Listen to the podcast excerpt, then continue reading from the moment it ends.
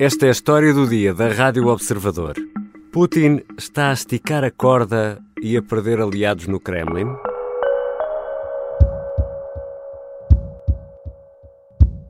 Денис Валентинович, Денис Валентинович, да. Денис Валентинович, у вас сверстано, но контрактов нет. Na semana passada, Vladimir Putin dava um verdadeiro raspanete ao vice-primeiro-ministro, que tem também a pasta da indústria. Denis Manturov tem a responsabilidade de supervisionar as fábricas de armamento e de material militar. O presidente, numa reunião por videoconferência com elementos do governo russo, é muito duro e exige ao seu vice-primeiro-ministro que seja competente.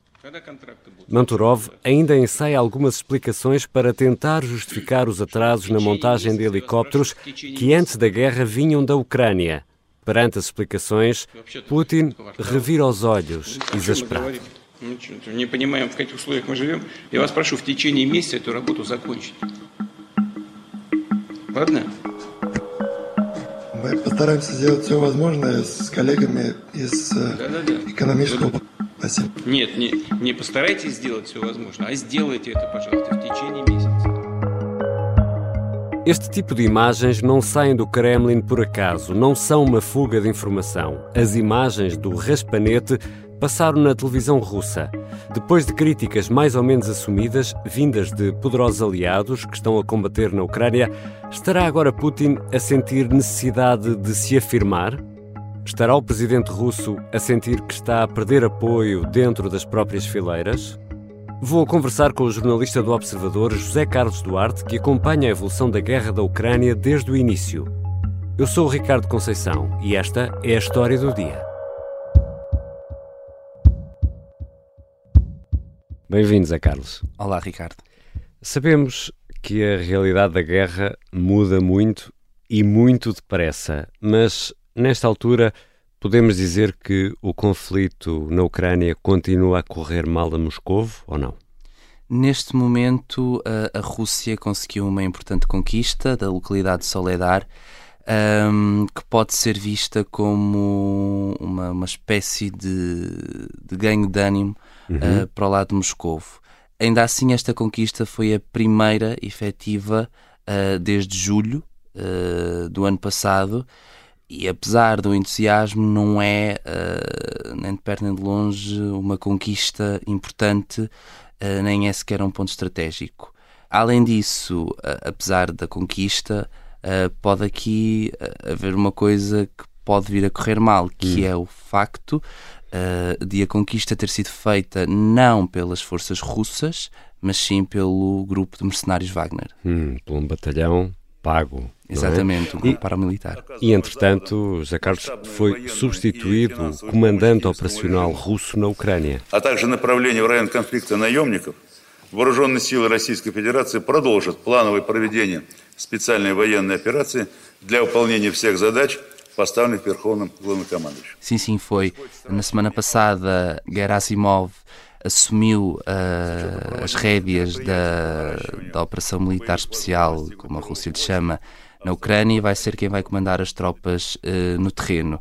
A conquista de Soledar pode efetivamente estar relacionada com, com, esta, com esta troca, porque o anterior, uh, o anterior chefe das tropas russas na Ucrânia, Serovikin, Serovikin, exato, era visto como um dos aliados do, do antigo general e tendo em conta a conquista de Soledar eh, e a intenção de Putin em esvaziar um bocadinho o protagonismo do grupo para, para militar, hum. um, acaba por esta troca ser, eh, ser uma maneira de não dar grande protagonismo à organização. E Valery Gerasimov é também é, o comandante das Forças Armadas Russas, não é? Vai acumular esse, esse poder. Sim, sim, é uma pessoa que Putin confia muito mais, é um, ele faz mesmo parte do seu círculo mais restrito, é alguém muito menos, até diria, cruel do que o seu antecessor. É mais estratega, foi um dos principais teóricos do conceito de guerra híbrida, portanto é alguém menos temperamental do que Sorovikin.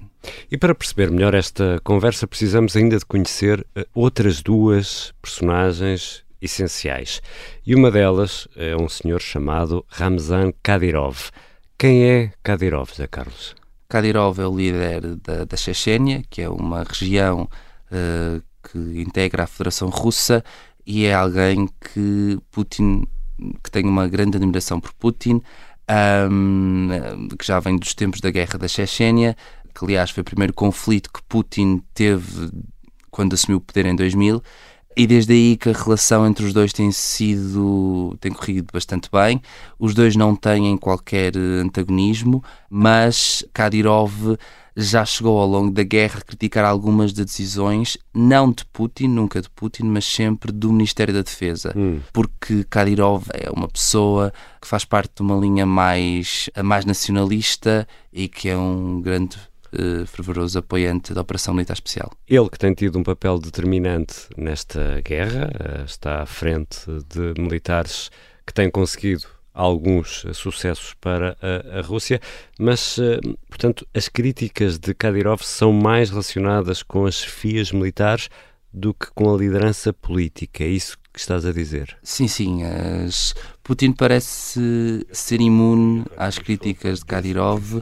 Uh, ele direciona muito mais a sua revolta para com o ministro da Defesa, Sergei Shoigu. Nas redes sociais chegou a criticá-lo. Вы увидите, да, конкретные результаты, да. Я не стратег в том плане, такого уровня, как Министерство обороны, но были допущены ошибки, да. Principalmente depois daquela contraofensiva em Kharkiv, em setembro, em que a Ucrânia recuperou a totalidade de, do Oblast. Kadyrov é um apoiante tão fervoroso de, de Putin que até tem na, na, sua conta Telegram a foto do presidente russo como foto de perfil. Portanto, não é dele, é de Putin. Exatamente. E agora, José Carlos Duarte, temos de falar na outra figura, um senhor chamado Evgeny Prigozhin. Quem é este homem? Prigozhin é, curiosamente, um ex-cozinheiro. Este homem fez uma grande fortuna no mundo da restauração, teve restaurantes muito afamados em Moscou, em São Petersburgo e chegou, uh, num determinado ponto da carreira, a fazer as, as, as refeições no Kremlin. Hum. Ficou aí conhecido como uh, chefe de Putin. E em 2014, quando começou o conflito no, no leste da Ucrânia a Crimeia foi anexada, Prigozhin sentiu a necessidade de criar uma milícia privada para proteger os interesses russos uh, na Ucrânia. Desde aí que desempenhou um papel de liderança no grupo Wagner e nunca se tornou muito claro qual é a relação entre esta organização paramilitar e o Kremlin. Houve sempre muitas dúvidas sobre se, se, a presidência russa patrocinava ou não o grupo Wagner e esta, esta organização chegou a lutar em várias partes do globo, não só na Ucrânia como também na República Centro-Africana, na Síria, eh, no Sudão. Um, e se houvesse uma ligação com o Kremlin, uh, seria uma intervenção de um Estado hum, claro. uh, noutro país e, portanto. Uh, portanto, nada disso é assumido, é nada isso, essa é ligação, é mesmo no caso da, da Ucrânia. Mesmo no caso da Ucrânia. E Prigozhin disse algo que possa ter incomodado Putin? Sim, Prigozhin, contrariamente a Kadyrov, já criticou diretamente Putin. Uh, os meios de comunicação sociais do Ocidente uh, já noticiaram que Prigozhin chegou a confrontar Putin uh, pelos insucessos na, na Ucrânia. Exato. Но решились они, поэтому общество должно относиться к ним с глубочайшим уважением. Mas, tal como Kadyrov, Apesar de esta notícia ter saído cá para fora, Prigozhin direciona mais as críticas para Shoigu, para o Ministro da Defesa. Hum. Esse é também o seu principal alvo e, contrariamente a Kadyrov, há vários especialistas que veem um desejo de Prigozhin em chegar à pasta da defesa, em assumir o controle da pasta da defesa. Hum. Já voltamos à conversa com o jornalista José Carlos Duarte. Vamos já perceber como todas estas personagens encaixam na história do dia de hoje. Vamos tentar perceber até onde pode Putin esticar a corda entre os aliados que tem no Kremlin, numa altura em que a guerra não está a correr bem a Moscou.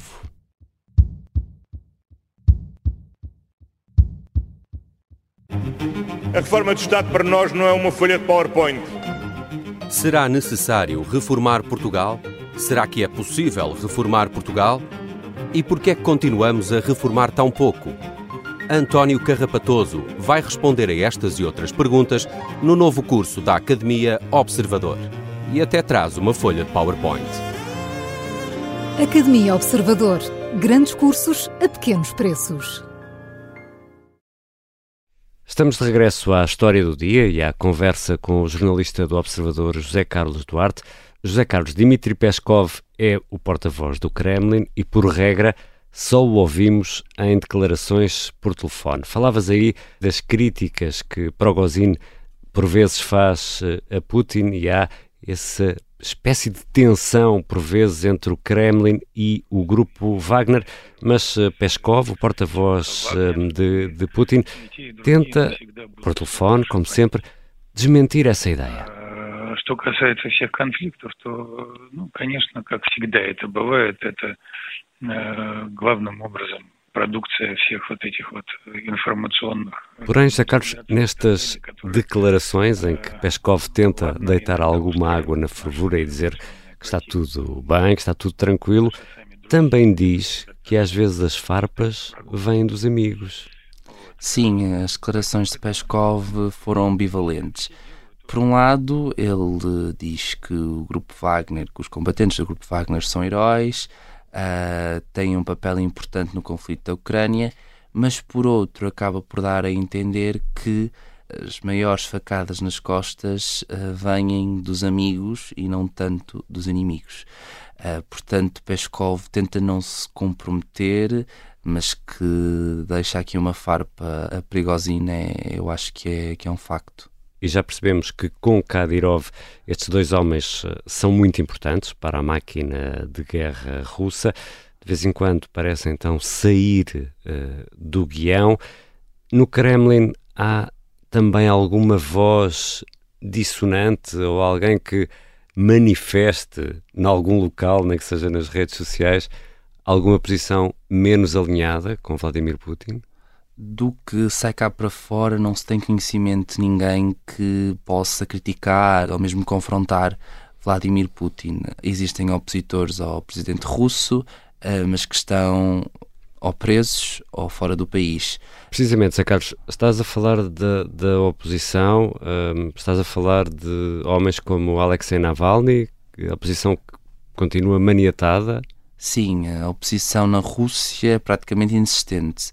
Navalny está detido numa cela em Moscou e há alguma oposição, mas está fora da Rússia. Nomeadamente em novembro houve um grupo de dissidentes políticos que se reuniu na Polónia, encabeçada por Ilya Ponomaryov, que estão a tentar organizar uma resistência ao atual regime russo. Eh, mas obviamente que fora do país não é fácil eh, organizar uma resistência com capacidade para eh, confrontar Putin. José Carlos Duarte, todo este enquadramento para chegarmos aqui ao ponto desta história do dia e àquele raspanete que ouvimos no arranque do episódio.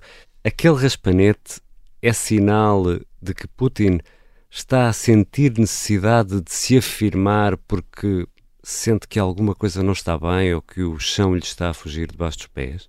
Sim, há alguns especialistas que defendem que realmente uh, aquela manifestação, aquela reprimenda foi ensaiada exatamente para mandar uma mensagem não só para dentro do Kremlin, como também para fora, porque o vídeo foi divulgado nas redes sociais e até na agência de notícias russa, que é estatal. Uhum. Logo, Putin poderá estar aqui a mandar uma mensagem, a dar uma espécie de murro da mesa, que ele continua a ser o líder e que, obviamente, não quer ter contestação no futuro próximo porque quem manda é ele e, como explicavas, eh, nada daquilo acontece por acaso. Quer dizer, não vemos aquelas imagens na televisão russa por acaso. Putin quer mesmo uh, dizer alguma coisa, tanto as FIAs militares como a responsáveis políticos. É isso que estás a dizer? Sim, sim. Eh, Putin poderá estar aqui a mandar uma mensagem, ainda para mais com a nomeação do novo comandante das tropas russas na Ucrânia,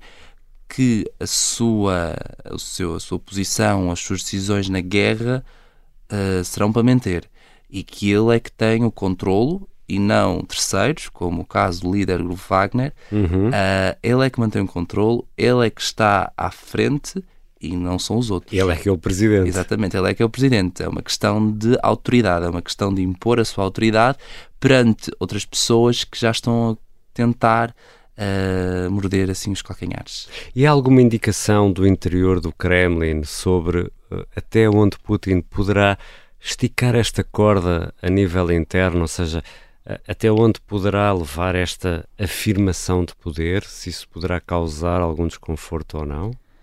Eu julgo que não. Eu acho que atualmente uh, não há ninguém que seja capaz de contestar o seu poder. Uh, Prigozhin, num futuro próximo, e se a guerra correr bem, poderá usar esse trunfo para tentar ofuscar uh, o presidente russo. Hum. Uh, mas por agora uh, não há ninguém com capacidade, a oposição está muito pouco organizada, falta, falta união, portanto, não julgo que haja alguém que seja capaz de confrontar neste momento Vladimir Putin. Zé Carlos, estavas aí a falar e eu estava a lembrar-me de Júlio César, que era um comandante, um general romano, que tinha as suas legiões, as suas tropas, e quando é chamado a Roma, ordenam-lhe que deixe as tropas para lá do Rubicão, do rio Rubicão. Mas Júlio César não cumpriu essa ordem, entrou em Roma com as suas tropas e assumiu ele o poder. Poderá haver aqui algum paralelo com esse senhor Prigozhin do grupo Wagner? Pelo menos por agora não parece, mas num futuro próximo, se ganhar legitimidade no campo de batalha, pode ser que isso possa vir a acontecer e ele tornar-se um futuro sucessor de Vladimir Putin. E José Carlos, há alguma hipótese de uma insurreição no Kremlin? Essa hipótese é remota, mas pode existir. Um, eu, para, elaborar o artigo para o Observador, eu falei com um analista político russo, Mikhail Troitsky, que considera que pode haver um conjunto de circunstâncias que podem levar a essa tal insurreição. Mas para isso o especialista aponta apenas dois cenários: Putin cometer um erro clamoroso, ou então, caso haja uma demonstração total de um fracasso. Uh, ele antevê que isso poderá tornar-se num sério desafio ao seu poder. Obrigado, Zé Carlos. Obrigado.